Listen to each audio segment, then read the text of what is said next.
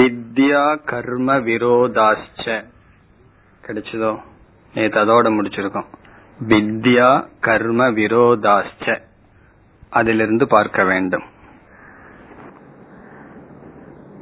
சென்ற வாக்கியத்துல சொன்னார் ஞான மாத்திரே எத்யபி சர்வாசிரமினாம் அதிகாரக. அதாவது சிரவணம் மனனம் செய்வதற்கு எல்லா ஆசிரமத்தில் இருக்கிறவங்களுக்கும் அதிகாரம் இருந்து ஞானத்தை அடைஞ்சாலும் சந்நியாச நிஷ்டா பிரம்ம வித்யா மோக்ஷ சாதனம் அப்படின்னு சொன்னார். இந்த பிரம்ம வித்யா சந்நியாசத்துடன் சென்றால்தான் அந்த பிரம்ம வித்யை மோக்ஷத்திற்கு சாதனம் என்று சொன்னார். அந்த கருத்தை வந்து அடுத்த பகுதியில நிலைநாட்டுகிறார். எப்படி என்றால் கர்மமும் வித்யாவும் எப்பொழுதுமே சேர்ந்து செல்லாது. விரோதம் இருக்கின்றது என்று சொல்றார். அது நம்ம சென்ற வகுப்புல பார்த்தோம். இந்த டாபிக் சங்கராச்சாரியார்னால அடிக்கடி பேசப்படுவது இது வந்து சந்நியாசத்தை நிலைநாட்டுவதற்கான இந்த கருத்து பேசப்படுகிறது. எப்படி என்றால் நம்ம வந்து எல்லா விதமான ஆக்டிவிட்டிஸ்லயும் இருந்துட்டு சாஸ்திரமும் படிச்சுக்கிறனே எதற்கு வந்து தியாகம் செய்யணும் என்று கேட்டால் சங்கரர் சொல்றார் நம்ம எல்லா விதமான செயல்கள்ல ஈடுபட்டு இருக்கும் பொழுது அந்த கர்த்தத்துவம் என்பது ஞாபகப்படுத்திட்டே இருக்கும். ஆனா சந்நியாசம் அல்லது மோக்ஷங்கிறது என்ன? அகம் அகர்த்தா அப்படிங்கிற ஞானம். ஆகவே சொல்றார் வித்யா கர்ம விரோதாச்ச வித்யா என்றால் இங்கு பிரம்ம வித்யா அல்லது ஆத்ம வித்யா. அகம் பிரம்ம அல்லது அகம் அகர்த்தாங்கிற வித்யாவும் கர்ம நான் இதை செய்கிறேன் என்கின்ற கர்மமும் விரோதமாக இருக்கின்ற காரணத்தினால் ஞான கர்ம சமுச்சயம் நடைபெறாது. இனி நாம் அடுத்த வாக்கியத்தை பார்க்கணும். நகி பிரம்மாத்மைக்கியத்துவ தர்ஷனேன சக கர்ம சொப்னே அபி சம்பாதைதும் சக்கியம். இப்ப சொல்றார் பிரம்ம ஆத்ம ஏகத்துவ தர்ஷனேன சக. பிரம்ம ஆத்ம பிரம்ம தெரியும் நமக்கு பரம்பொருள் ஆத்மா பிரத்யகாத்மா. பிரம்ம அப்படிங்கிறது ஈஸ்வரனுடைய அதிஷ்டானம் சொரூபம். ஆத்மா என்பது ஜீவனுடைய சொரூபம். ஏகத்துவ தர்ஷனேன.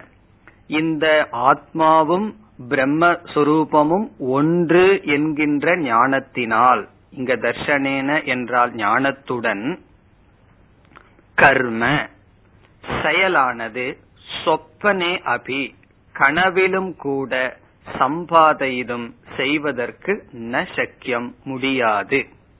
கனவுலையும் கூட இந்த ஞானத்துடன் கர்மமானது சேர்ந்து செல்லாது.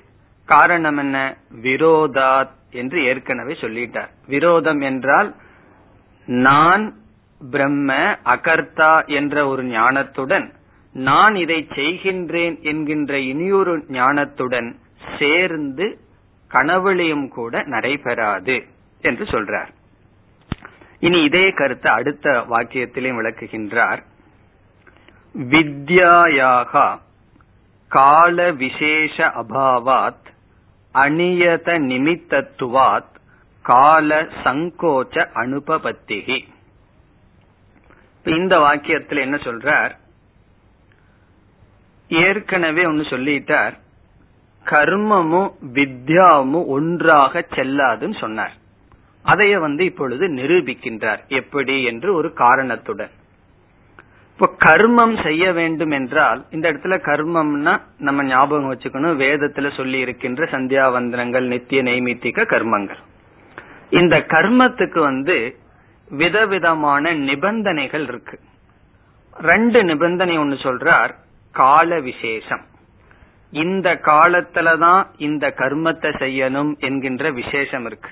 இப்ப கர்மம் நடைபெறணும் அப்படின்னா அதற்கு என்ன கண்டிஷன் காலம் ஒரு நிபந்தனையாக இருக்கின்றது. பிறகு சில நிமித்தங்கள் ஒரு நிபந்தனையாக இருக்கும். உதாரணமா நைமித்திக கர்ம புத்திர காம இஷ்டி அல்லது வந்து ஜென்ம உற்சவம் இப்படிப்பட்ட கர்மம் செய்யணும்னு சொன்னா புத்திர உற்பத்தி புத்திர ஜென்ம இப்படிப்பட்ட நிமித்தங்கள். அல்லது ஸ்ராத்தம் பண்ணணும்னு சொன்னா ஒருவர் இறந்திருக்கணும் அப்படிப்பட்ட நிமித்தங்கள் காரணமாக இருக்கிறது. ஆனா வித்யாவுக்கு இப்ப நம்ம உபனிஷத் ஆரம்பிக்கிறதுக்கோ உபனிஷத் படிக்கிறதுக்கோ ஒரு கால நியமமோ அல்லது ஒரு நிமித்தமோ கிடையாது. அப்படி நிமித்தம்னு இருக்குன்னு சொன்னா விவேகம் வைராகியம் தான் நிமித்தம்னு சொல்லலாம். ஆகவே கர்மத்துக்கு கால விசேஷம் நிமித்தம் என்கின்றதெல்லாம் இருக்கு. அது கர்மத்தினுடைய சொரூபம். இந்த வித்யா பிரம்ம வித்யாவுக்கு இவைகள் கிடையாது. ஆகவே வித்யாவும் கர்மாவும் சேர்ந்து செல்லாது. அதான் இங்க சொல்றார். வித்யாயாகா இந்த ஆத்ம வித்யாவுக்கு கால சங்கோச்ச அனுபபத்திகி. காலத்தினால் சங்கோச்சம் என்றால் லிமிட்டெட் வரையறுக்க வரையறுக்கப்படுத்த முடியாது. காரணம் என்ன? கால விசேஷ அபாவாத். இதற்கெல்லாம் ஒரு காலம் கிடையாது. இருந்தாலும் நம்ம வந்து நல்ல நாள் பார்த்து வேதாந்தத்தை ஆரம்பிக்கிறோம். அது வந்து வித்யாவுக்காக அல்ல. நம்ம ஆரம்பிக்கப்பட்ட இந்த சாஸ்திரம் தடைபடக்கூடாதுங்கிறதுக்காக இருக்கலாமே தவிர வித்யாவுக்கு காலம் கிடையாது. இப்ப எந்த நேரத்துல நான் பிரம்மன்னு நினைக்கணும் காலையில நினைக்கணுமா சாயந்தரம் நினைக்கணுமா அப்படிங்கறதெல்லாம் ஒரு நியமம் இங்கு கிடையாது. அதான் சொல்றார் கால விசேஷ அபாவாத். எதற்கு? இந்த வித்யாவுக்கு. அநியத நிமித்தத்துவாத். அநியத நிமித்தம் என்றால் ஒரு நிமித்தம் கிடையாது. அதாவது யாராவது பிறந்திருக்கணும் யாராவது இறந்திருக்கணும் அல்லது வந்து கஷத்திரியனா இருக்கணும். இப்படிப்பட்ட நிமித்தம் எல்லாம் எதுவும் கிடையாது. ஆனால் யாகங்கள் கர்மங்களுக்கு இந்த நிமித்தங்கள் இருக்கின்றன. இப்ப இந்த வரையில் ஆச்சாரியார் என்ன சொல்லியிருக்கார்?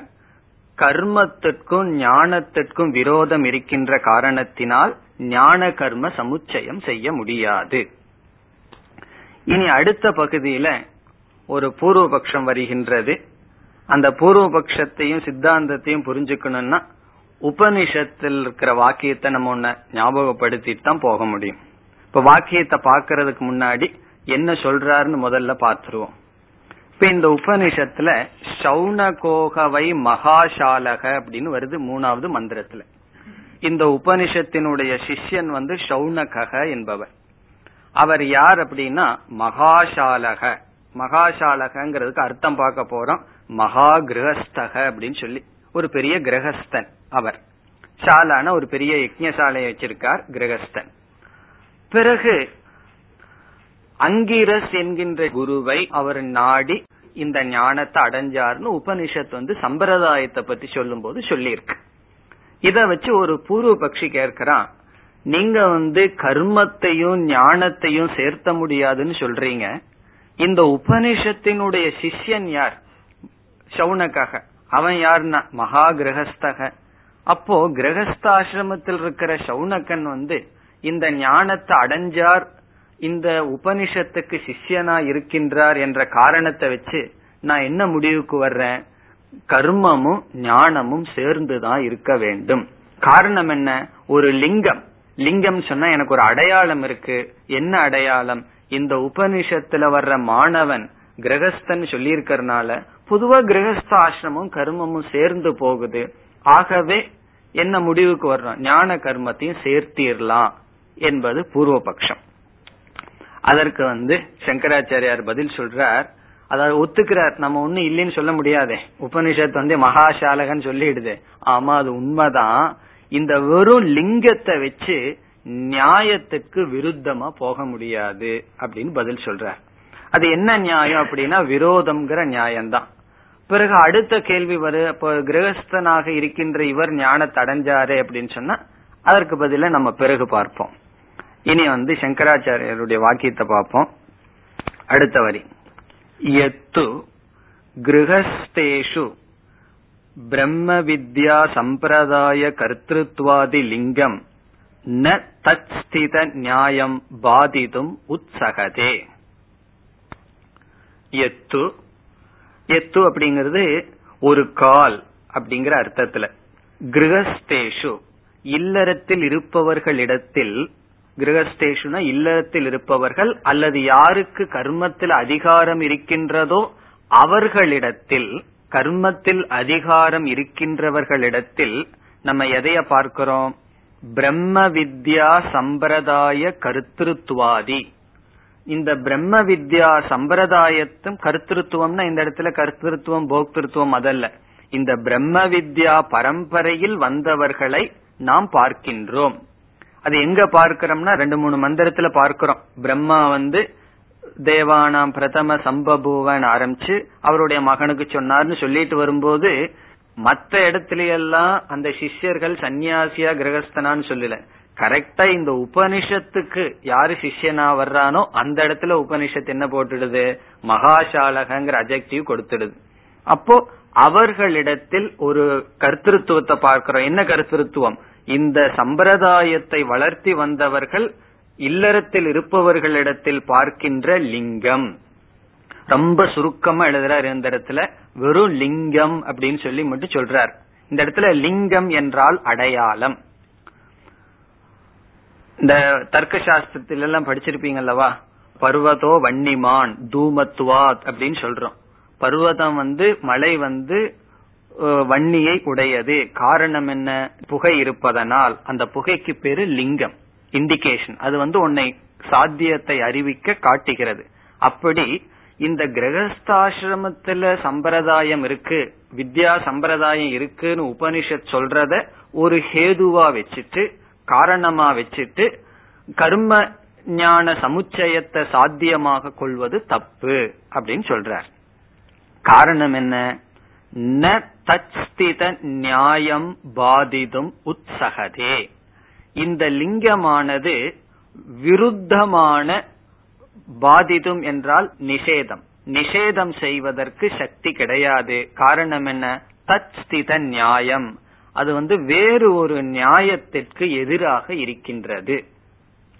இந்த சாதாரண லிங்கமானது வேறு ஒரு நியாயத்திற்கு அல்லது யுக்திக்கு முரண்பாடாக இருக்கின்றது. ஆகவே இதை நாம் லிங்கமாக எடுத்துக்கொள்ள கூடாது லிங்கம்னா என்ன? இத ஒரு காரணமா வச்சு ஞான கர்ம சமுச்சயத்தை நாம் செய்யக்கூடாது. அது காரணத்தை அவர் சொல்றார். அடுத்த பகுதியில நகி விதி சதேன அபி தம பிரகாசயோகோ ஏகத்துவ சம்பவக சக்கியதே கர்த்தும். கிமுத லிங்கைகி கேவலைகி இது விதி சதேன அபி இப்போ வேதம் வந்து ஒரு விதி சொல்லுது. வேத விதி ஒன்னு சொல்லிட்டு அதுல வந்து மாற்றமே கிடையாது. இப்ப நூறு விதமான விதி வேதம் விதிச்சாலும் கூட நம்ம என்ன செய்ய முடியாதான் தம பிரகாஷயோகோ ஏகத்துவ சம்பவக. இருளையும் ஒளியையும் ஒரே இடத்தில் வைக்க முடியாது. இப்ப வேதம் சொல்லுது இருளையும் ஒளியையும் ஒரே இடத்துல வை அப்படின்னு சொல்லி நூறு விதமான விதி போடுதுன்னு வச்சுக்குவோமே. நம்மளால முடியுமா? என்ன அது அனுபவத்துல நடக்காது. இப்ப அந்த வேதம் சொல்ற வார்த்தைக்கு வேற அர்த்தத்தை தான் சொல்லணுமே தவிர வேதம் விதிச்சாலும் கூட அது நடைபெறாது. தம பிரகாஷயோகோ ஏகத்துவ சம்பவக. அது ஏகத்துவங்கிறது தான் முக்கியம். வேற வேற இடத்துல தமசும் இருக்கலாம் பிரகாசமும் இருக்கலாம். இருக்கலாம். சில புஸ்தகங்கள்ல ரீடிங் பேதம் இருக்கலாம். சில புஸ்தகங்கள்ல ஒன்னு ரெண்டு மைனரா இருக்கலாம். இப்ப ஏகத்துவ சத்பாவகன்னு சொன்னாலும் ஏகத்துவ சம்பவகன்னு சொன்னாலும் ஒரே அர்த்தம் தான் சம்பவக சக்கியதே கர்த்தும். சக்கியதே கருத்தும்னா நம்மால வைக்க முடியாது.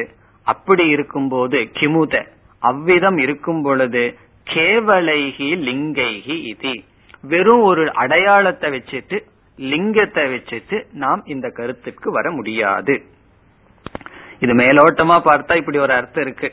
பூர்வ மீமாசையில பல விதமான விசாரங்கள் இருக்கு. முதல்ல விதி லிங்கம் இப்படி எல்லாம் பல விதமான ஸ்டெப்ஸ் இருக்கு. அதனுடைய அர்த்தத்துல அர்த்தத்தை நிச்சயம் பண்ணணும் இருக்கு. அதனுடைய இதுல பார்த்தாலும் வெறும் லிங்கத்தை மட்டும் வைத்துக்கொண்டு நாம் இந்த ஞான கர்ம சமுத் நிச்சயத்தை செய்ய முடியாது.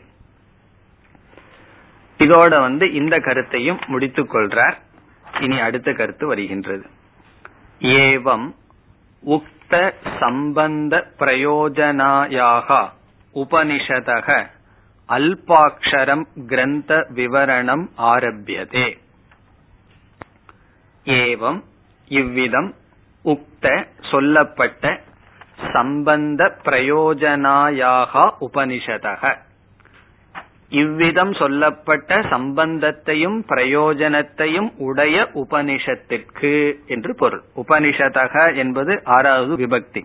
உபனிஷத்திற்கு பிரயோஜனத்தையும் சம்பந்தத்தையும் உடைய உபனிஷத்திற்கு அல்ப அக்ஷர கிரந்த விவரணம்.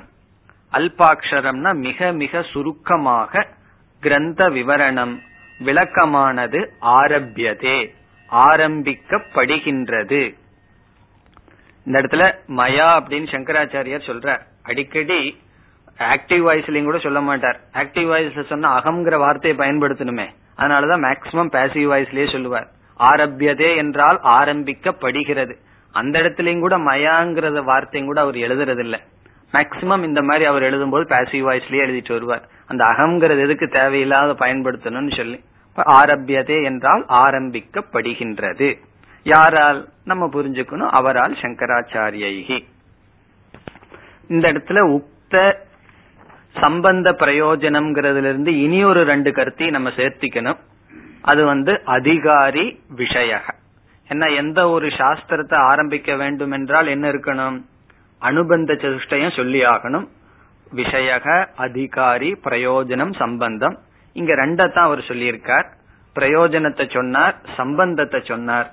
அதிகாரியையும் நம்ம சேர்த்திக்கணும். அதிகாரி வந்து அங்க சொல்லப்பட்டது மறைமுகமா. இந்த வைராகிய பூர்வகம்னு சொன்னாரே. இப்படி விவேகம் வைராகியம் இருப்பவர்கள் அதிகாரி. விஷயக வந்து பிரம்மாத்ம ஐக்கியம் விஷயக. இவ்விதம் அனுபந்த சதுஷ்டயம் நமக்கு சித்தமான காரணத்தினால் இந்த உபனிஷத் ஆரம்பம் செய்வதற்கு யோகியதையை அடைகிறது. இனி கடைசி பகுதியில உபனிஷத் அப்படிங்கிற சப்தத்திற்கு அர்த்தம் சொல்றார். நம்ம நாளா பிரிச்சோம். இந்த உபனிஷத்தினுடைய முகவுரை சங்கராச்சாரியார் வந்து நாலு கருத்து சொன்னார்னு பார்த்தோம். முதல் கருத்து வந்து கதையினுடைய பிரயோஜனம். எதுக்கு இந்த சம்பிரதாயத்தை சொல்லுதுன்னு பார்த்தோம். இரண்டாவது எதற்காக உபனிஷத் ஆரம்பிக்கப்படுகிறது என்ற கருத்து பார்த்தோம். மூன்றாவது ஞான கர்ம சமுச்சய நிந்தை. நான்காவது கருத்து கடைசி கருத்து உபனிஷத்துங்கிற சொல்லினுடைய அர்த்தம் என்ன? அதை சொல்றார். பாஷ்யத்தை பார்ப்போம். யக இமாம் பிரம்ம வித்யாம் உபயந்தி ஆத்மபாவேன. ஸ்ரத்தா பக்தி புரசராக சந்தக. தேஷாம் கர்ப்ப ஜென்ம ஜரா ரோகாதி அனர்த்தபூகம் நிஷாதயதி பரம் வா பிரம்ம கமயதி அவித்யாதி சம்சார காரணம் ச அத்தியந்தம் அவசாதயதி வினாசயதி இது உபனிஷத். உபனி பூர்வசிய சதேகே ஏவம் அர்த்தஸ்மரணாத். உபனிஷத் அப்படிங்கிற சொல்ல வந்து நம்ம மூன்று பகுதியா பிரிக்கிறோம். உப நீ ஷத் அப்படின்னு சொல்லி. இதுல வந்து ஷத் அப்படிங்கிற சொல்லுக்கு மூன்று அர்த்தங்கள் இருக்கு. ஷத் அப்படிங்கிற சொல்லுக்கு. உப நீங்கிறதுக்கு பல அர்த்தங்கள் நம்ம கொடுக்கலாம். உப நீ அப்படிங்கிற உபசர்க்கத்திற்கு பல அர்த்தங்கள் கொடுக்கலாம். ஷட்டுங்கிற சொல்லுக்கு மூணு அர்த்தம் இருக்கு. ஷட்டுங்கிறதா இங்க தாது. நம்ம வந்து ஒவ்வொரு உபனிஷத் கிளாஸ் எடுக்கும் போதும் ஒவ்வொரு விதமான அர்த்தத்தை சொல்லுவோம். உபங்கிறதுக்கு ஒரு அர்த்தம் நீங்கிறதுக்கு ஒரு அர்த்தம் ஷட்ங்கிறது ஒருத்தருக்கு சொல்லி ஏழு எட்டு அர்த்தங்கள் கொடுக்கலாம் உபனிஷத்துங்கிறதுக்கு நம்ம பல வருஷம் உபனிஷத் படிச்சுட்டு கடைசியில ஏழு எட்டு அர்த்தத்தை பார்த்துட்டு எது உபனிஷத்துனா என்ன அர்த்தம்னு நமக்கு தெரியாம இருக்கலாம். ரொம்ப வருஷத்துக்கு. அதனால முதல்ல எவ்வளவு அர்த்தத்தை பார்த்தாலும் உபனிஷத்துங்கிற சொல்லுக்கு முக்கியமான என்ன அர்த்தம்? அதை பார்த்துட்டு இங்க போலாம். இப்போ உபனிஷத்துன்னு சொன்னா பிரம்ம வித்யா என்பது பொருள். நம்ம எவ்வளவு அர்த்தத்தை கொடுத்தாலும் உபனி ஷத்துங்கிறதுக்கு எவ்வளவு மூணு அர்த்தத்தை கொடுத்து உபனிங்கிறதுக்கு எவ்வளவு அர்த்தத்தை கொடுத்தாலும் கடைசியில உபனிஷத்துங்கிற சொல் எதை குறிக்குது? பிரம்ம வித்யா அல்லது ஆத்ம ஞானம். இப்ப உபனிஷத் இஸ் ஈக்குவல் டு பிரம்ம வித்யா. இது வந்து முக்கியமான அர்த்தம். இனி அமுக்கியமான அர்த்தம் என்னன்னு சொன்னா இப்போ பிரம்ம வித்யா அப்படிங்கிறது ஒரு ஞானம். அந்த ஞானத்தை வந்து எந்த ஒரு ஞானத்தையுமே ஒரு பிரமாணத்தின் மூலமாகத்தான் அடைய முடியும். பிரமாணம் இல்லாம எந்த ஞானமும் நமக்கு வராது. அப்படி பிரம்ம வித்யா என்பது ஒரு ஞானம். அந்த ஞானத்திற்கு என்ன பிரமாணம் என்பது கேள்வி. இப்ப வந்து கண்ணு வழியா பார்த்து ஒரு ரூபத்தினுடைய ஞானத்தை அடைஞ்சிருக்கும். இந்த பானையானது இந்த ஆகாரத்துடன் இருந்ததுங்கிற ஞானத்திற்கு கட ஞானத்திற்கு என்ன நமக்கு வந்து பிரமாணம்னு சொன்னா சக்ஷுகு அப்படின்னு சொல்றோம். அதே போல பிரம்ம வித்யா அப்படிங்கிற ஒரு ஞானத்திற்கு பிரமாணம். பிரமாணம்னா மீன்ஸ் ஆஃப் நாலேஜ் என்ன அப்படின்னு சொன்னா இந்த வேதாந்தம் அல்லது சப்தம். இந்த உபனிஷத்துன்னு இப்ப நம்ம சொல்லிட்டு இருக்கிறோமே இந்த சப்தங்கள் மந்திரங்கள் இவைகளெல்லாம் பிரமாணம். இப்போ உபனிஷத்துன்னு உண்மையில சொல்லும் போது நமக்கு பிரம்ம வித்யாவை தான் குறிக்குது. ஆனா பிரம்ம வித்யாவை கொடுக்கிற இந்த அக்ஷரங்கள் இருக்கே சப்தங்கள் அதற்கு உபனிஷத்துன்னு பெயர். இப்போ உபனிஷத்துக்கு ரெண்டு பொருள். ஒரு பொருள் பிரம்ம வித்யா இனி ஒரு பொருள் அந்த வித்யாவை கொடுக்கின்ற கிரந்தம். இந்த டெக்ஸ்ட் இந்த சப்த ராசின்னு சொல்றது. அதற்கும் உபனிஷத்துன்னு பொருள். இப்ப பிரமாவுக்கும் பிரமாணத்துக்கும் உபனிஷத் என்பது பொருள். நான் உபனிஷத் புஸ்தகத்தை கொண்டு வர்றேன் அப்படின்னா நம்ம என்ன அர்த்தத்தை சொல்றோம்? அல்லது உபனிஷத் கிளாஸுக்கு வாங்கன்னு சொன்னா பிரம்ம வித்யாவுக்கு வாங்கன்னு அர்த்தம். உபனிஷத் பிரமாணத்தை விசாரம் பண்ற கிளாஸுக்கு வரணும். அந்த புஸ்தகத்தை கொண்டு வர்றதுன்னு அர்த்தம். அப்ப நம்ம விவகாரத்துல உபனிஷத்துங்கிற சப்தத்துக்கு பயன்படுத்துற அர்த்தம் சப்தராசி புஸ்தகம் டெக்ஸ்ட் ஆனா உண்மையான உண்மையான பிரைமரி முக்கியமான அர்த்தம் பிரம்ம வித்யா. இதத்தான் நம்ம புரிஞ்சுக்கணும். அதனால அடிக்கடி என்ன சொல்லுவார்கள்?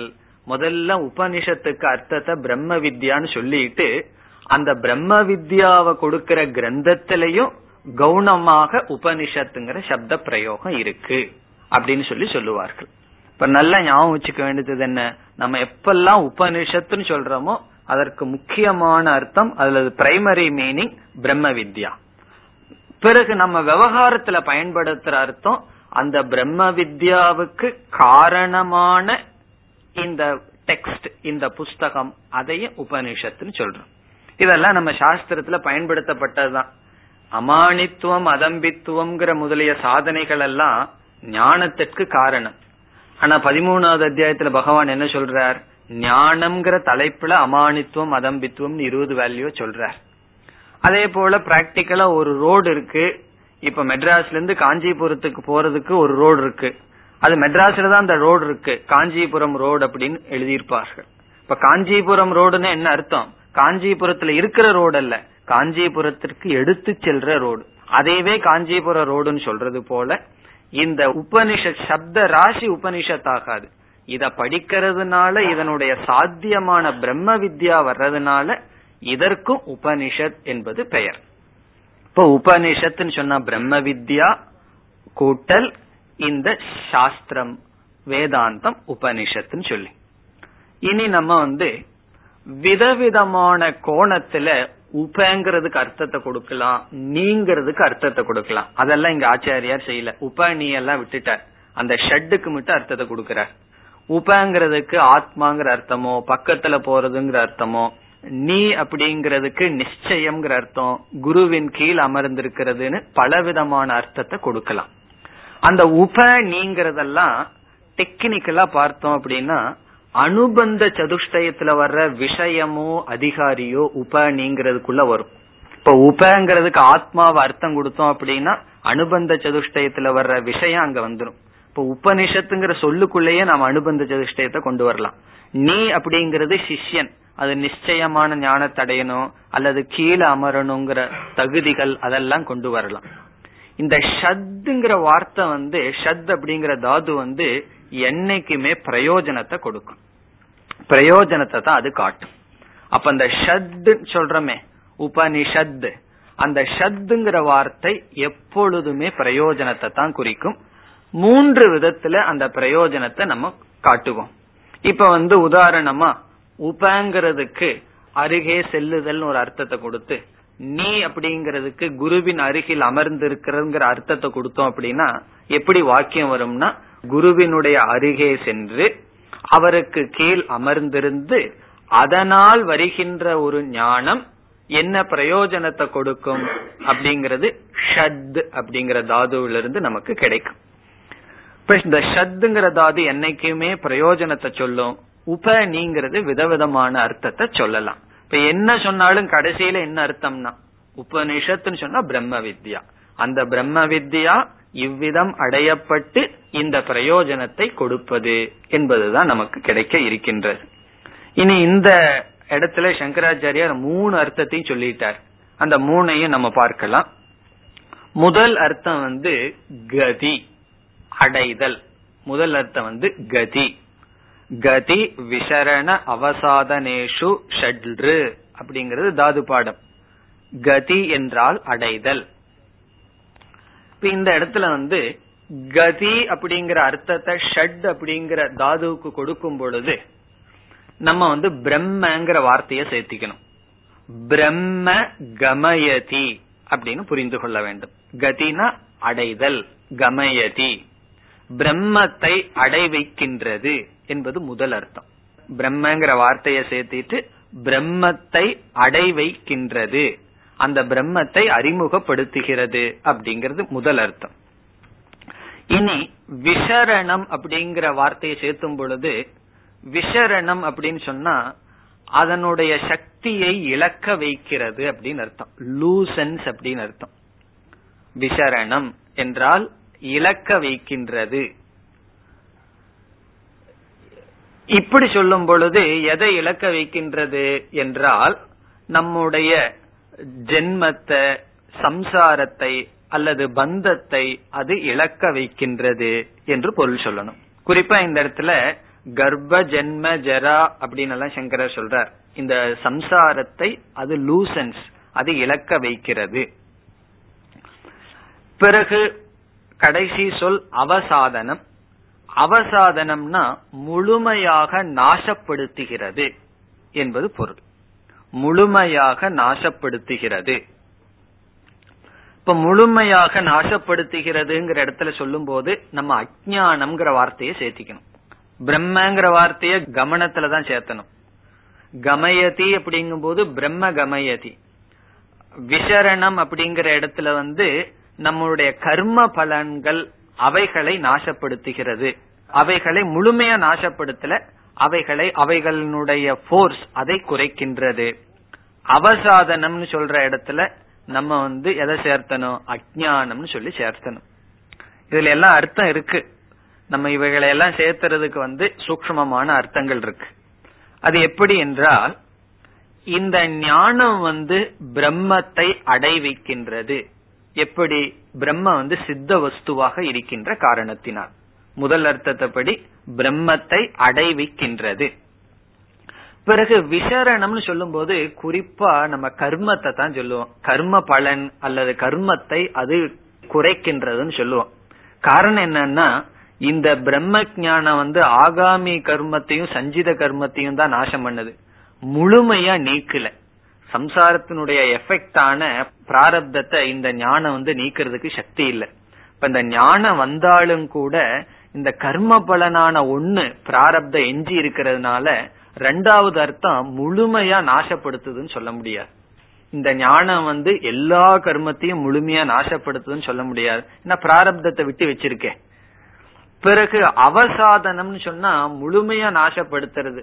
இந்த ஞானம் என்ன பண்ணுன்னா பிரம்மத்தை பற்றி அஜானத்தை முழுமையாக அழிக்கின்றது. கொஞ்சம் அஜானம் போச்சு அப்படின்னு எல்லாம் சொல்ல முடியாது.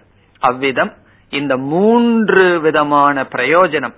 பிரம்மத்தை அடைய வைக்கிறது கர்மங்களை நாசப்படுத்துகின்றது பிறகு அஜானத்தை அடியோடு விளக்குகின்றது. இப்படி எது செய்யுமோ அது உபனிஷத். அப்படி நம்ம சம்பந்தம் வச்சுக்கணும். இந்த மூன்று பிரயோஜனத்தை எது கொடுக்கின்றதோ அது உபனிஷத். அது எதுவா இருக்க முடியும்? பிரம்ம வித்யாவை தவிர வேற எதுவும் இந்த மூணு பிரயோஜனத்தையும் கொடுக்காது. ஆகவே உபனிஷத் என்பது பிரம்ம வித்யா அந்த அர்த்தத்தெல்லாம் தான் சொல்றார். இப்ப அவருடைய வாக்கியத்தை பார்ப்போம். யக இமாம் பிரம்ம வித்யாம் யகன எக்கச்சித் அதிகாரி. யார் தகுதியுடையவன்?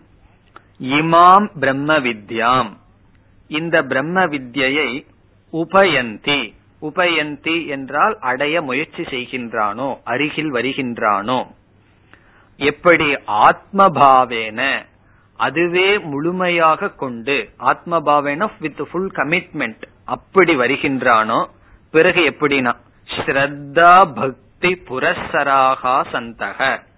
ஸ்ரத்தையுடன் பக்தியுடன் கூடி. இந்த ஸ்ரத்த தானே ரொம்ப முக்கியம். பகவானே சொல்றாரு ஸ்ரத்தாவான் லபதே ஞானம் சொல்லி. ஆகவே ஸ்ரத்தையுடன் இந்த பிரமாணம்ங்கிற ஸ்ரத்த நமக்கு இல்லை அப்படின்னா ஞானம் வராது. ஆகவே ஸ்ரத்தையுடன் யார் அணுகுகிறார்களோ அவர்களுக்கு என்ன வருமா? தேஷாம் அவர்களுக்கு கர்ப்ப ஜென்ம ஜராரோகாதி அனர்த்த பூகம். பூகம்னா சமூகம் அர்த்தம். இப்படிப்பட்ட அனர்த்தமான சமூகத்தை குரூப் என்னென்ன அனர்த்தம்? கர்ப்ப ஜென்ம ஜரா எல்லாம் தெரிஞ்ச வார்த்தை தான். ரோகாதி அனர்த்த பூர்வம். என்ன செய்தான்? நிஷாதயதி. நிஷாதயதி என்றால் அதை குறைக்கின்றது அதனுடைய சக்தியை குலைக்கின்றது. வர்றார். அவித்யாதி சம்சார காரணம் ச அத்தியந்தம் அவசாதயதி. அவித்யான இந்த இடத்துல அஜானம் அதனுடைய காரியம் என்ன? அத்தியாசம். முதலிய சம்சார காரணத்தை முழுமையாக நீக்குகின்றது. அவசாதயதினா நீக்குகின்றது. அதை இனி ஒரு வர்பில் சொல்றார். வினாசயதி நாசப்படுத்துகின்றது. இது உபனிஷத். என்பது இது என்றால் இந்த விதத்தில் உபனிஷத் என்ற சொல்லானது அமைக்கப்பட்டுள்ளது. பிறகு சொல்றார் உபனி பூர்வசிய உப என்ற நீ என்ற உபசர்க்கத்தை முன்கொண்டு சதேகே. சதேகே என்றால் சத் என்கின்ற தாதுவுக்கு ஏவம் அர்த்த ஸ்மரணாத். இவ்விதமான அர்த்தமானது ஸ்மரணாத் படிக்கப்படுகின்றது. ஸ்மரணாத் சொன்னா தாது பாடத்தில் படிக்கப்பட்டுள்ளது அப்படின்னு அர்த்தம். தாது பாடத்துல ஷத்துங்கிறதுக்கு இந்த மூணு அர்த்தத்தையும் உபனிக்கு முன்னாடி இருந்தா இந்த அர்த்தம் நமக்கு கிடைக்கின்றது என்பது நமக்கு வந்து வியாக்கரண பிரமாணம் அப்படின்னு சொல்லி முடிக்கின்றார். இப்ப இதோடு இந்த உபனிஷத்தினுடைய முகவுரையானது முடிக்கப்படுகிறது. இனி அடுத்த கேள்வி எதற்கு இதற்கு முண்டகோபனிஷத்துன்னு பேர் என்றால் இந்த முண்டக விரதம்னு ஒரு விதமான விரதம் சாஸ்திரத்துல சொல்லப்பட்டிருக்கு. அது வந்து அதர்வண வேதத்தை சார்ந்தவர்களுக்கு. அந்த விரதம் என்னன்னு சொன்னா ஒரு அக்னிய சக்தியில வச்சு அதை ஒரு விதமான சில மந்திரங்கள் எல்லாம் பிரயோகம் பண்ணி அதை தலையில வச்சுட்டு அது ஒரு ரவுண்டு வரணும். ஒரு பிரதட்சணை பண்ணி ஒரு விதமான யாகம் விரதம் சொல்லியிருக்கு. அது கடைசி மந்திரத்துல வரப்போகுது. சிரோவிரதம் அப்படின்னு பேர். அந்த விரதத்தை செய்துட்டு தான் இந்த உபனிஷத் படிக்க ஆரம்பிக்கணுமா. இப்ப யாரெல்லாம் அந்த விரதத்தை செய்துட்டு அந்த விரதத்துக்கு பேரே முண்டக விரதம் அப்படின்னு பேர். சிரோவிரதம்னு பேர். அந்த விரதத்துடன் இதை ஆரம்பிக்கிறதுனால இதற்கு முண்டகோபனிஷத் என்பது பெயர். அங்க கடைசியில சொல்ல போறார். அதாவது யார் அதர்வண வேதத்தை சார்ந்தவர்களோ அவர்களுக்கு தான் இந்த நியமம். வைராகியம் வந்தவங்களுக்கு மத்த எந்த வேதத்தை சார்ந்தவர்களா இருந்தாலும் இத படிக்கலாம் அப்படின்னு சொல்லி சொல்ல போறார். பிறகு இனியொரு அர்த்தமும் சொல்லுவார்கள். முண்டகம்னா என்னன்னா தலையில் இருக்கிற முடியை எல்லாம் நீக்கிறது. சாஸ்திரம் என்ன சொல்லுது? நம்ம ஒவ்வொரு முடியும் ஒவ்வொரு ஆசைக்கு வந்து உதாரணமா சொல்லப்படுகிறது. யாரு வந்து அந்த ஆசைகளை எல்லாம் விட்டவர்களோ முண்டனம் செய்தவர்களோ சந்நியாசிகளோ அவர்களால் படிக்கப்படுவதனால் இதற்கு முண்டகோபனிஷத். இதெல்லாம் நம்ம சொல்ற அர்த்தம். சாஸ்திரத்துல சொல்ற அர்த்தம் ஒண்ணுதான். அது வந்து முண்டக்க விரதம்னு சொல்லி ஒரு விரதத்திற்கு பிறகு ஆரம்பிக்கப்படுவதனால் இந்த உபனிஷத்திற்கு முண்டகோபனிஷத் என்பது பெயர். இப்ப எந்த உபனிஷத்திலயுமே கருத்துக்கள் வந்து நல்லா கோர்வையா டெவலப்மெண்ட பார்க்க மாட்டோம். கேனோபனிஷத்துல ஆரம்பத்துல ரெண்டு மந்திரத்துல எல்லாமே ஓவர் கேள்வியும் ஓவர் பதிலும் ஓவர் அப்படி மத்த ஒவ்வொரு உபனிஷத்திலயும் ஒவ்வொரு விதமா இருக்கும். ஆனா அந்த முண்டகத்துல என்ன பியூட்டின்னு சொன்னா எப்படி தத்துவ போதம் எல்லாம் இப்படி நமக்கு ஒரு டெக்ஸ்ட் படிப்படியா இருக்கிறது போல இதுல வர்ற கருத்துக்கள் மிக தெளிவா படிப்படியா வருது. அதனாலதான் நம்ம நம்மளுடைய பழக்கத்துல இத முதல் உபனிஷத்தை எடுக்கிறது. இதுல எடுத்தோம் அப்படின்னா வேதாந்தம் மட்டும் புரிஞ்சுக்காம அதனுடைய படிகள் நமக்கு நல்லா தெளிவா நமக்கு வர இருக்கின்றது. இதுக்கும் பாஷ்யம் ரொம்ப சிம்பிளா தெளிவா ஆச்சாரியார் எழுதியிருக்கார். அதனாலதான் நம்ம என்ன பண்ணிருக்கோம் இந்த உபனிஷத்தை எடுத்து படிக்கும் பொழுது நமக்கு ஒரு தெளிவு வரும். படிப்படியாக வேதாந்தத்துல புரிஞ்சுக்க வேண்டிய கருத்தை புரிந்து கொள்ளலாம். இப்பொழுது முதல் மந்திரத்துக்கு செல்லலாம். மந்திரத்தை மட்டும் நான் படிக்கிறேன் நீங்க திருப்பி சொல்லுங்க. ब्रह्मा देवानां प्रथमः सम्पभूव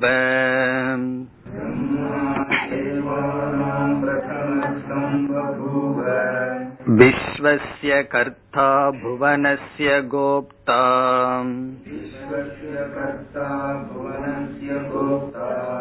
स ब्रह्मविद्यां सर्वविद्या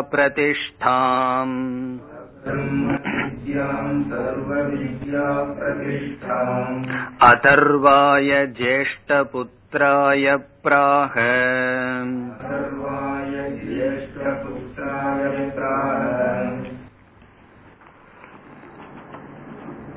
இதுக்கப்புறம் நம்ம எப்படி படிக்க இருக்கிறோம் என்றால் ஒவ்வொரு மந்திரத்தை பாஷ்யத்தை விட்டுட்டு அதனுடைய சாராம்சத்தை முதல்ல பார்க்கலாம் ஒவ்வொரு சொல்லினுடைய அர்த்தம் அதனுடைய மந்திரத்தினுடைய மைய கருத்து என்னன்னு பார்த்துட்டு பிறகு பாஷ்யத்திற்குள்ள போய் மேலும் உள்ள விளக்கங்களை பார்க்கலாம். இப்ப இந்த மந்திரமும் அடுத்த மந்திரமும் சம்பிரதாயத்தை பற்றி பேசுகிறது. அதுதான் இதனுடைய சாரம். இதத்தான் ஆக்கியாயிகா அப்படின்னு சொல்லி ஆரம்பத்துல பார்த்தோம். இதுல விசேஷமான விஷயங்கள் ஒன்று இல்லை. இப்ப இதனுடைய மந்திரத்தினுடைய அர்த்தத்துக்கு போலாம். இப்ப பாஷ்யத்தை விட்டுட்டு மந்திரத்தை மட்டும் முதல்ல நம்ம பார்க்கிறோம். பிறகுதான் பாஷ்யத்துக்குள்ள போறோம். அப்படி ஒவ்வொரு மந்திரத்துக்குள்ளயும் செல்ல இருக்கின்றோம். மந்திரத்துக்கு வந்தோம்னா பிரம்மா தேவானாம் பிரதம சம்பபூவ. சம்பபூவ என்றால் தோன்றினார் பிறந்தார். சம்பபூவ தோன்றினார். பபுவ என்றாலே இங்க வந்து தோன்றினார் அர்த்தம். இங்க சம்ங்கிற வார்த்தை எதை குறிக்குதுன்னா சம்சாரிகளை போல கர்ம பந்தத்தினால் தோன்றாமல் சுதந்திரமாக தோன்றினார். இப்போ ஒருவருடைய பிறப்புக்கு என்ன காரணம்? கர்மந்தான் காரணம். ஆனா இந்த பிரம்மா எப்படி தோன்றினாரா? எந்த விதமான கர்ம பந்தமும் இல்லாமல் சுதந்திரமாக தோன்றினார்.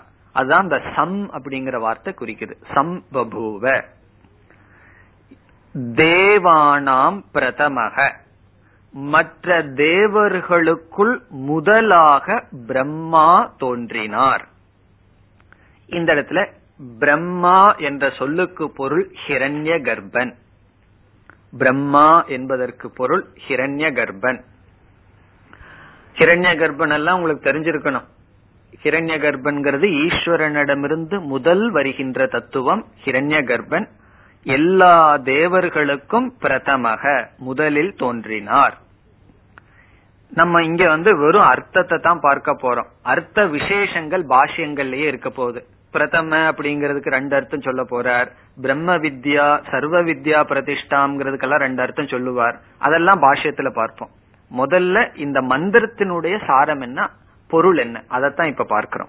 இப்ப முதல் வரியில பிரம்மா என்பவர் எல்லா தேவர்களுக்கும் முதலில் பிரதமக என்றால் முதலில் ஃபர்ஸ்ட் பான் சம்பபூவ என்றால் சுதந்திரமாக தோன்றினார். பிறகு அவர் யாருன்னா அவர் தோன்றி என்ன பண்ணினார்? முதல்ல பிரம்மா வந்து சிருஷ்டிக்கப்பட்டார். அவர் தோன்றி என்ன பண்ணினார்? விஸ்வசிய கர்த்தா. இந்த உலகத்திற்கு கர்த்தாவாக இருக்கின்றார். அவர் தோன்றியதற்கு பிறகு என்ன செய்தாரா? இந்த உலகத்தை படைத்தார். விஸ்வசிய கர்த்தா. புவனசிய கோப்தா. விஸ்வம்ங்கிறதுக்கு இனி ஒரு சொல் புவனம். ரெண்டு ஒரே பொருள் தான் இந்த உலகத்தை காக்கின்றார். இந்த உலகத்தை படைக்கிறார் கோப்தா என்றார் காப்பவர். உலகத்தை படைத்தார் இந்த உலகத்தை காப்பாற்றுகிறார்.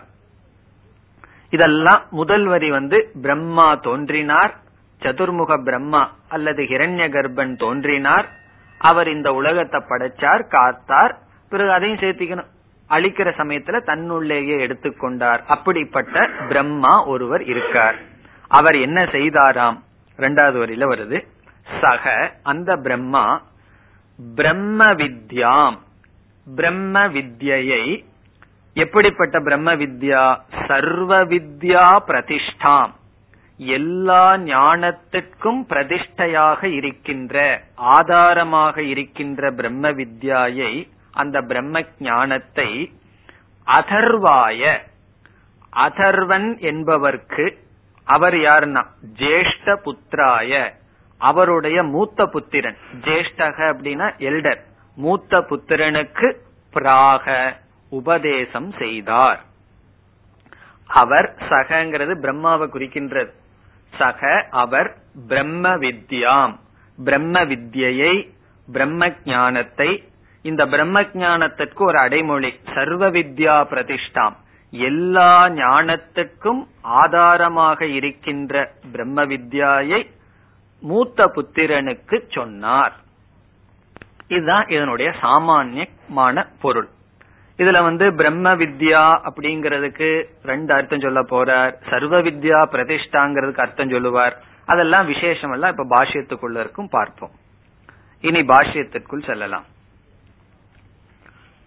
பிரம்மா பரிவிரடக மகான் தர்ம ஞான வைராகிய ஐஸ்வர்யைகி சர்வான் அந்யான் அதிசேதே இதி.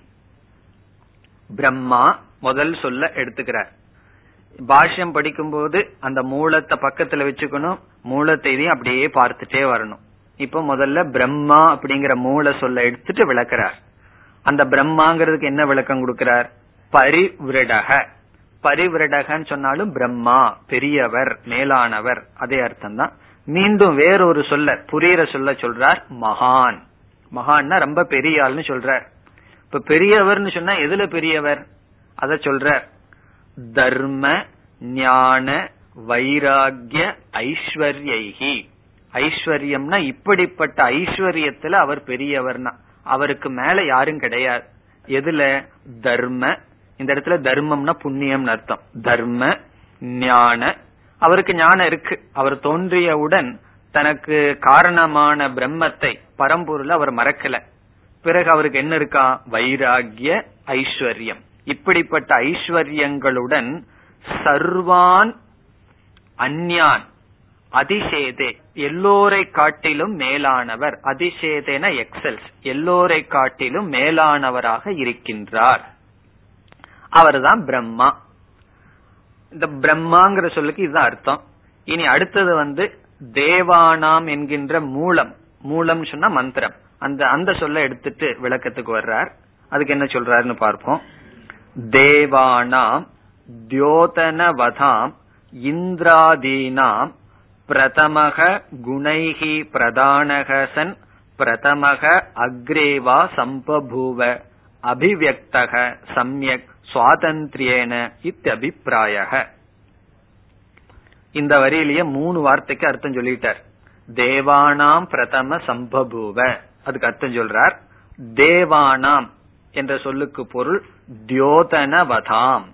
யார்? இந்திராதீனாம். தேவானாம்ங்கிறதுக்கு அர்த்தம் இந்திரன் முதலியவர்கள்.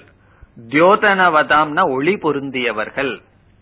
ஒளி பொருந்தியவர்கள்னா என்ன அர்த்தம்? ரொம்ப மேலான ஹையர் பீயிங் நம்மைய காட்டிலும் உயர்ந்த ஜீவராசிகள் தியோதனவதாம் இந்திராதீனாம். அவ்வளவுதான் தேவானாம்ங்கிற சொல்லுக்கு அர்த்தம். பிரதமகங்கிறதுக்கு ரெண்டு அர்த்தம் கொடுக்கிறார். ஒரு அர்த்தம் வந்து பிரதானக ரொம்ப இம்பார்ட்டன்ட் இனி ஒரு அர்த்தம் வந்து ஃபர்ஸ்ட் முதலில். பிரதமகங்கிறதுக்கு நம்ம லௌகிகத்துல ரெண்டு அர்த்தத்தை பயன்படுத்துவோம். ஒன்னு வந்து ஃபர்ஸ்ட் கிளாஸ் அப்படின்னு சொன்னா என்ன? ஹையஸ்ட் அர்த்தம். இனி ஒன்னு ஃபர்ஸ்ட் அர்த்தம் முதல் அப்படின்னு அர்த்தம். பூர்வம் அர்த்தம். இப்ப முதல் முதலில் பிறந்தார்னு ஒரு அர்த்தம். முக்கியமாக எல்லா தேவர்களை காட்டிலும் உயர்ந்தவராக பிறந்தார். அப்படி ரெண்டு அர்த்தம். அதத்தான் சொல்றார். பிரதமகங்கிறதுக்கு குணைகி பிரதானக. குணங்களில் பிரதானமாக அவர் இருந்தார். குணங்கள்னா என்ன குணங்கள்? ஏற்கனவே சொன்னாரே. வைராகியம் ஞானம் தர்மம் இப்படிப்பட்ட ஐஸ்வர்யங்களில் பிரதானமானவர். அவருக்கு மேல ஒருத்தர் கிடையாது. அப்படிப்பட்டவராக பிறந்தார். அப்படிப்பட்டவராகவர் பிரம்மா. அல்லது இனி ஒரு அர்த்தம் சொல்றார் பிரதமக அக்ரேவா அக்ரே என்றால் பூர்வம் முதலில். இப்ப பிரம்மா பிரதமக சம்பபுவங்கிறதுக்கு இப்ப ரெண்டு அர்த்தம். பிரம்மா என்பவர் முதலில் பிறந்தார் முதன்மையானவராக பிறந்தார். முதன்மையானவர்னா குணங்களில் உயர்ந்தவராக பிறந்தார். இனி பிறந்தாருங்கிறதுக்கு அர்த்தம் சொல்றார். சம்பபூவ சம்பபூவ அப்படின்னா அபிவியக்தகங்கிற அர்த்தத்தை சொல்றார். ஏன்னா பிறந்தார்னு சொன்னாலும் கூட அப்ப அவர் பிறந்தாரே எப்படி பிறந்தாருங்கிற கேள்வி வரும். வெளிப்பட்டார் அப்படின்னு சொல்ற வெளிப்பட்டார். இப்ப பிரம்மா பிறக்கிறதுக்கு ரெண்டு காரணம். ஒன்னு பரம்பொருள் அது பிரம்ம. இனி ஒன்னு மாயை. பரம்பொருள் மாயையும் சேர்ந்த தத்துவத்தை பார்த்தா ஈஸ்வரன். அந்த ஈஸ்வரனிடமிருந்து வெளிப்படுகிறது. என்ன எதுவுமே பிறக்கிறது இல்லை எதுவுமே இறக்கிறது கிடையாது. நாசதோ வித்யதே பாவக. ந வித்யதே அபாவக. இருக்கிறதும் இல்லாம போகாது இல்லாம போறது இருக்காது. ரெண்டே ஸ்டேட் தான். ஒன்னு மறைமுகமா இருக்கும் டார்மெண்டா இருக்கும் வெளிப்படும். அப்படி மாயைங்கிறது அனாதி இருக்கு. பிரம்ம தத்துவம் இருக்கு. ரெண்டையும் சேர்ந்து பார்த்தா ஈஸ்வரன் அங்கிருந்து வெளிப்படுகின்றார். அதனாலதான் அபிவியக்தக அப்படின்னு சொல்லப்படுகிறது. அபிவியக்தகன வெளிப்பட்டார் பிரம்மா. பிறகு சம் அப்படிங்கிற வார்த்தைக்கு அர்த்தம் சொல்றார். சமயக் சுவாதந்திரியேன இத்தியபிப்பிராய நம்ம ஏற்கனவே பார்த்தோம். இந்த சம்பபுவன் இருக்கே. இப்ப நம்ம எல்லாம் பபுவ. அவர் எப்படின்னா? சம்பபுவ எப்படின்னா? சுவாதந்திரியேன. சுதந்திரமாக. எதையும் சார்ந்து இல்லாமல் பிறந்தார். இது அபிப்பிராயக. அபிப்பிராயகன இதுதான் அர்த்தம். எதற்கு அர்த்தம்? சம் அப்படிங்கிற உபசர்க்கத்துக்கு இதுதான் அர்த்தம். அப்படி அவர் பிறந்தார். பிறகு அவர் ஆச்சாரியர் அடுத்த வரியில தெளிவா காட்டுறார். நம்ம பிறக்கிற மாதிரி அவர் பிறக்கலைங்கிறது தெளிவா காட்டுறார். ந ததா யதா தர்மா தர்ம வசாத் சம்சாரினக அந்நே ஜாயந்தே. ந ததா என்றால் இவ்விதம் அவர்கள் பிறக்கவில்லை. ந ததா இவ்விதம் இல்லை. எவ்விதம் யதா? எவ்விதம் தர்ம அதர்ம வசாத் இப்ப மற்ற சம்சாரிகள் எல்லாம் என்ன வசத்துல பிறக்கிறார்கள்? தர்ம வசாத் அதர்ம வசாத் தர்ம அதர்ம வசாத் சம்சாரினக அந்நே ஜாயந்தே. வேறு சில சம்சாரிகள் எப்படி பிறக்கிறார்களோ அப்படி பிறக்கவில்லை. பிறகு எப்படி பிறந்தார்னா? சுவாதந்திரியேன சுதந்திரமாக பிறந்தார். இது எப்படி நமக்கு தெரியுது? உபனிஷத்தை சொல்லியாச்சு பிரதமகங்கிறதுக்கு. இருந்தாலும் மனுஸ்மிருதியிலிருந்து ஒரு வாக்கியத்தை சங்கராச்சாரியார் கோட் பண்றார். அடுத்த பகுதி. யக அசௌ அதீந்திரியக அக்ராஹியக இத்தியாதி ஸ்ருதேகே. இத்தியாதி ஸ்மிருதேகே. மனுஸ்மிருதியில வந்து பிரம்மா வந்து இந்த மாதிரி பிறந்தார்னு சொல்லி சொல்லப்பட்டிருக்கு. அதை இங்க ஞாபகப்படுத்துறார். யக அதீந்திரியக. எந்த ஒரு பிரம்மாவானவர் இந்திரியத்திற்கு அப்பாற்பட்டவரோ மனதினாலும் கூட கிரகிக்க முடியாதோ என்றெல்லாம் இதே பிரம்மத்தினுடைய லட்சணம் அங்கும் சொல்லி இருக்கின்றது இப்ப இத்தியாதி ஸ்மிருதேகே அப்படிங்கிறது வந்து பஞ்சமேல் இருக்கு. அஞ்சாவது விபக்தியில் அது ஹேது. அதனுடைய சாத்தியம் என்ன? இந்த ஸ்மிருதி இருக்கின்ற காரணத்தினால் சம்சாரிகளைப் போல் அவர் பிறக்கவில்லை. பிறகு சுதந்திரமாக பிறந்தார் என்பது அபிப்பிராயம். இதோட இது வரைக்கும் வந்திருக்கோம். பிரம்மா தேவானாம் பிரதம சம்பபூவ. முதல் பாதத்தை முடிச்சிருக்கும். இனி அடுத்ததுக்கு வர்றார். விஸ்வசிய கர்த்தா புவனசிய கோப்தாவுக்கு வர்றார். விஸ்வசிய என்பதற்கு சர்வசிய ஜெகதக கர்த்தா உத்பாதயிதா பத பதார்த்தத்தை தான் சொல்ற. விஸ்வசிய இஸ் ஈக்குவல் டு சர்வசிய விஸ்வம்ங்கிற சொல்லுக்கு உலகம்னு ஒரு அர்த்தம் இருக்கு சர்வம்னு ஒரு அர்த்தம் இருக்கு. இப்ப சர்வசிய பிறகு உலகம் சொல்றார் ஜெகதக. ஆறாவது பக்தி தான். எல்லா ஜெகத்திற்கும் என்னவா? கர்த்தா. கர்த்தான என்ன அர்த்தம்? உத்பாதயிதா இதா உற்பத்தி செய்பவர். இந்த உலகத்தை உற்பத்தி செய்தார். பிறகு என்ன செய்தார்? அடுத்த சொல். புவனஸ்ய உற்பன்னஸ்ய கோப்தா. பாலயிதா இது விசேஷனம். பிரம்மணக வித்யாஸ்துதையே.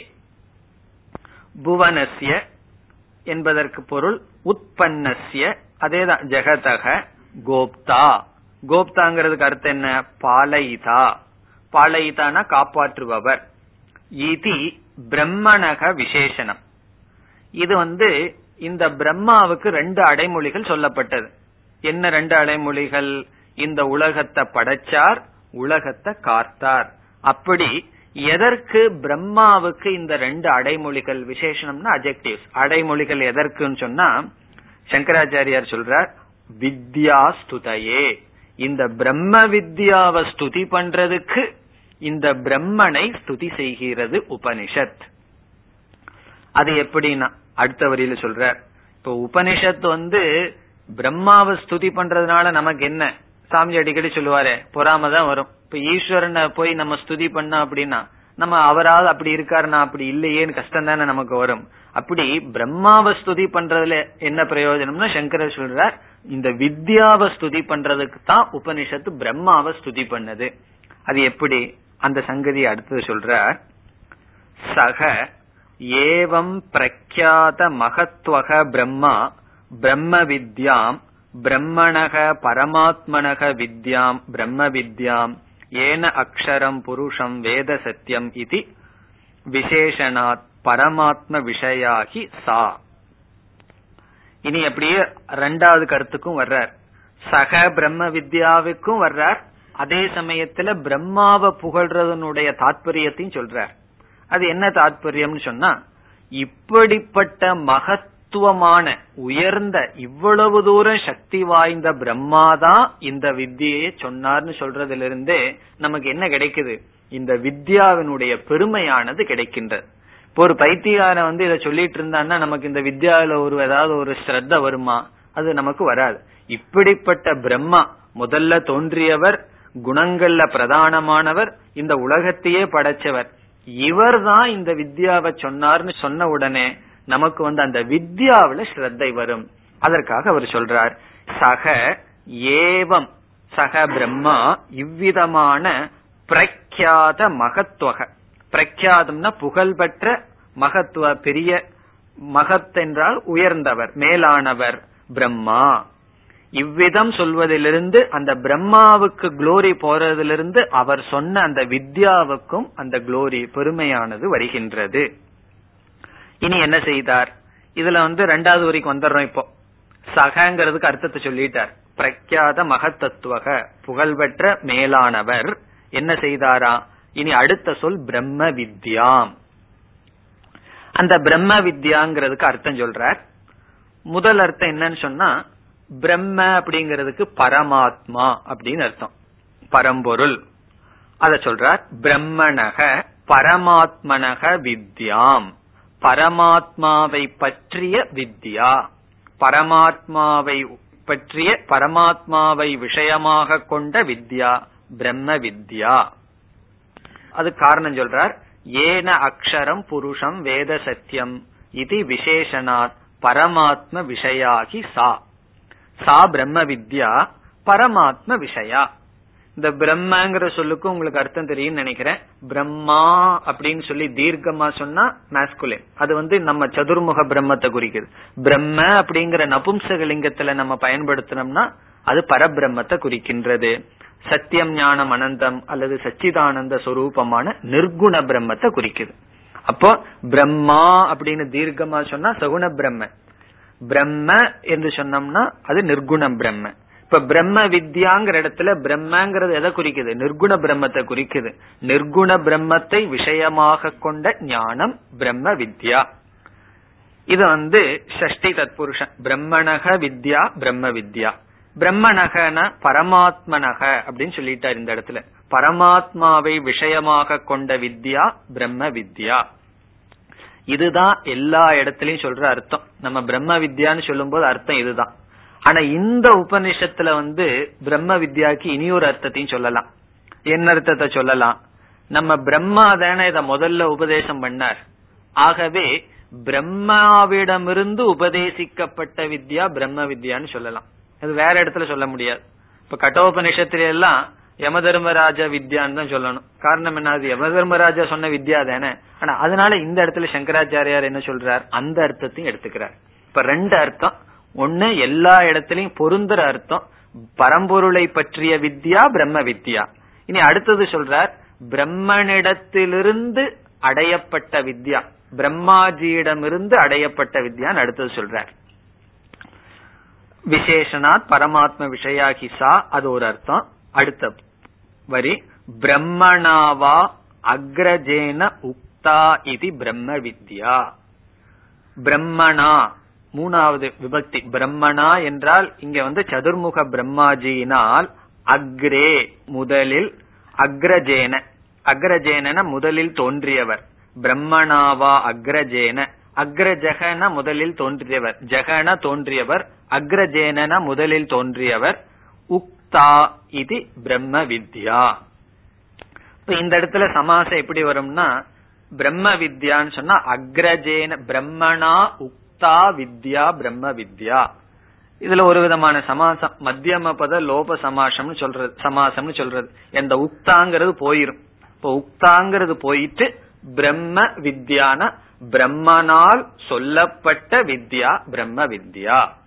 இப்ப தேவ பூஜகக அப்படின்னு சொன்னா பூஜகக அப்படின்னு சொல்லும் போது தேவனை வணங்குபவன் அப்படிங்கறதுல சமாசத்துல வரும். இதெல்லாம் மத்தியம பத லோப சமாசம் சொல்லுவாங்க. சாகா பார்த்திவக அப்படின்னு சொல்றது அங்க கிராமர்ல ஷாக்கான வெஜிடபிள் ஷாகா பார்த்திவகன்னு சொன்னா ஷாகா பிரியக பார்த்திவக எந்த ராஜாவுக்கு வெஜிடபிள் பிடிக்குமோ அந்த ராஜாவுக்கு ஷாகா பார்த்திவகன்னு சொல்றது. அதே போல ஒரு ரெண்டு வார்த்தை சேரும் போது வேறொரு வார்த்தையை சேர்த்து நம்ம புரிஞ்சுக்கிறோம். ஆனா நமக்கு கண்ணுக்கு முன்னாடி அந்த வார்த்தை இருக்காது. அப்படி ஒரு சமாசம் இருக்கு. அதனுடைய அடிப்படையில பார்த்தா இந்த பிரம்மனால் சொல்லப்பட்ட வித்யா பிரம்ம வித்யா அது இந்த இடத்துக்கு தான் பொருந்தும்.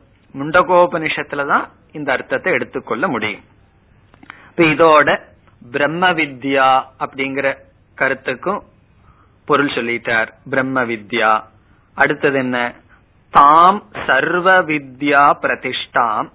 சர்வ வித்யா அபிவியக்தி ஹேதுத்வாத் சர்வ வித்யா ஆசிரயாம் இத்தியர்த்தக. இனி அடுத்த சொல்லுக்கு வர்றார். சர்வ வித்யா பிரதிஷ்டாம். இதற்கு ரெண்டு அர்த்தம் கொடுக்க போறார். முதல் அர்த்தம் என்னன்னு சொன்னா சர்வ வித்யா பிரதிஷ்டா. எல்லா வித்யைக்கும் ஆதாரமானது. அதை எப்படி சொல்றார்? சர்வ வித்யா பிரதிஷ்டாம் சர்வ வித்யா அபிவியக்தி ஹேதுத்வாத். இந்த பிரம்ம வித்யா இருக்கு. இந்த பிரம்ம வித்யா தான் நம்முடைய பரம புருஷார்த்தம். நம்ம வாழ்க்கையில எதை அடையணும்? இந்த பிரம்ம வித்யாவத்தை அடையணும். இப்ப நம்ம வந்து ஆசிரமத்துக்கு எதுக்கு வர்றோம்? எதுக்கு வந்து எல்லாத்தையும் திறந்துட்டு வந்து இங்க இருக்கோம் அப்படின்னா பிரம்ம வித்யாவை அடையறதுக்காக. ஆனா வந்த உடனே என்ன ஆரம்பிக்கிறோம்? கிராமர் தான் ஆரம்பிக்கிறோம். வியாக்கரணத்தை தான் ஆரம்பிக்கிறோம் கொஞ்சம் வருஷம். அப்போ இந்த வியாக்கரண ஞானத்தை நம்ம எதுக்காக படிக்கிறோம்? அல்லது வேற ஞானத்தை எதுக்காக படிக்கிறோம்? இங்க இங்கிலீஷ்ல கிளாஸ் நடக்குன்னு சொன்னா இங்கிலீஷ் படிக்க ஆரம்பிக்கிறோம். எதுக்காகன்னு சொன்னா. அதெல்லாம் அந்த பிரம்ம வித்தியைக்காக படிக்கிறோம். இப்போ இந்த உலகத்துல எந்த ஞானத்தை நம்ம அடையறதே எதற்குனா பரம புருஷார்த்தத்திற்காக. அதனால சர்வ வித்யா பிரதிஷ்டான்னு சொன்னா பிரதிஷ்டான ஆதாரம். இந்த பிரம்ம வித்யா தான் எல்லா வித்யைக்கும் காரணமாக இருக்கு. இன்னைக்கு நம்ம சமஸ்கிருதம் படிக்கிறோம் அப்படின்னா அந்த சமஸ்கிருதத்தை படிக்க வைக்கிறத தூண்டுறது எதுனா பிரம்ம வித்யா. வேற எதை நம்ம பண்ணாலும் அந்த பண்றதுக்கு காரணம் என்ன? எந்த ஞானத்தை அடைஞ்சாலும் அதற்கு ஆதாரமாக இருக்கிறது பிரம்ம வித்யா. அதனால இங்க பிரம்ம வித்யாவுக்கு ஒரு அடைமொழி எல்லா வித்யாவுக்கும் இதுதான் காரணம். இதுதான் ஆதாரம். அதனால சர்வ வித்யா பிரதிஷ்டாம். அத இங்க சொல்ற. சர்வ வித்யா அபிவியக்தி ஹேதுத்துவாத் எல்லா வித்தியையும் வெளிப்படுத்துவதற்கு வெளிக்கொண்டு வருவதற்கு காரணமாக இருப்பதனால் சர்வ வித்யா ஆசிரயாம். எல்லா ஞானத்துக்கும் ஆசிரயமாக அதிஷ்டானமாக இருக்கின்றது. இது ஒரு அர்த்தம். இனி ஒரு அர்த்தத்தை அடுத்த வகுப்புல பார்ப்போம். ஓம் போர் நமத போர் நமிதம் போர் போர் நமுதச்சதேம் பூர்ணய பூர்ணமாதாய பூர்ணமேவாவசிஷ்யதேம். ஓம் சாந்தி சாந்தி சாந்தி